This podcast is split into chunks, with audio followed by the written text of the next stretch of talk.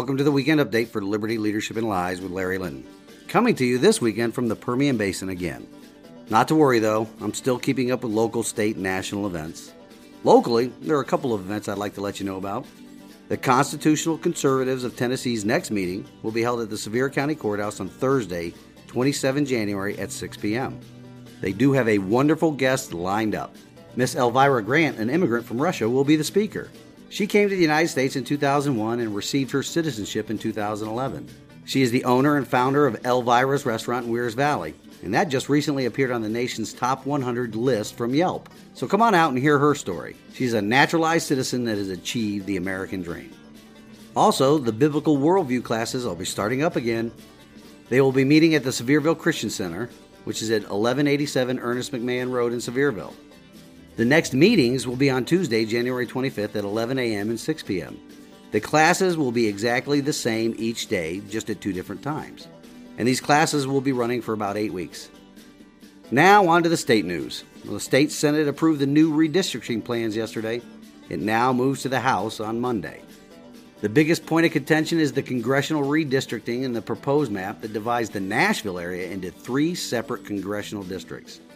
Of course, there will be court challenges to it. We must take a wait and see on where all of this goes. You all know that I'm eagerly anticipating what the State House of Representatives district map will look like. And now there's also some news regarding Governor Lee. Gee, imagine that.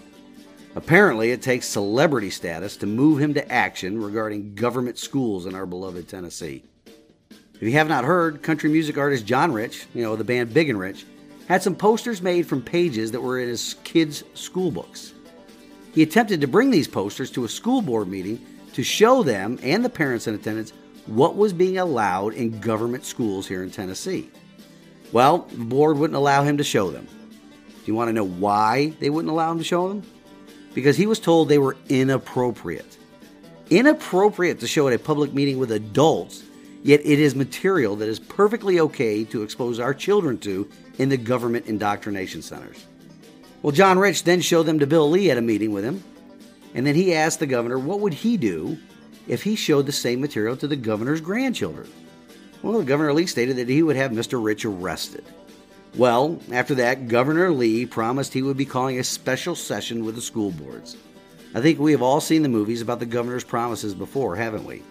Does anyone remember Bill Lee's 10 for 10? Those 10 campaign promises he made in order to get elected?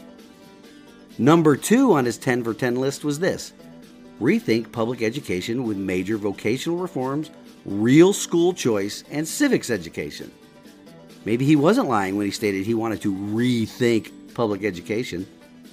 Continuing the trend of moving education to indoctrination, he brought on a new education commissioner by the name of Dr. Penny Schwinn. From, guess where she's from? California, that's right. This is just going to be another one of those wait and see if he follows through with a conservative, or really an actual anti communism stance in dealing with these taxpayer funded government indoctrination centers here in Tennessee. My money is on a big nothing burger of action.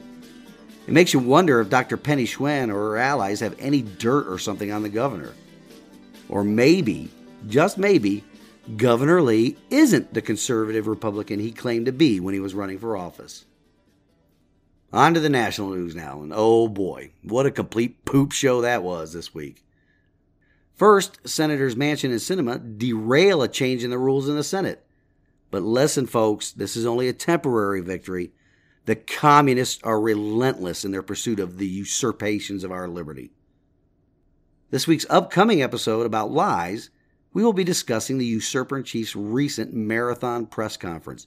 Two hours of just manufactured poop. Too much material in that speech to discuss in a weekend update. Until next week, this has been the weekend update of Liberty Leadership and Lies with Larry Linton. Be sure and visit libertyleadershipandlies.com and all of our social media to keep up with the show and my campaign. I pray you all have a wonderful weekend. Stand in the arena with me. Reveille, it's time to wake up.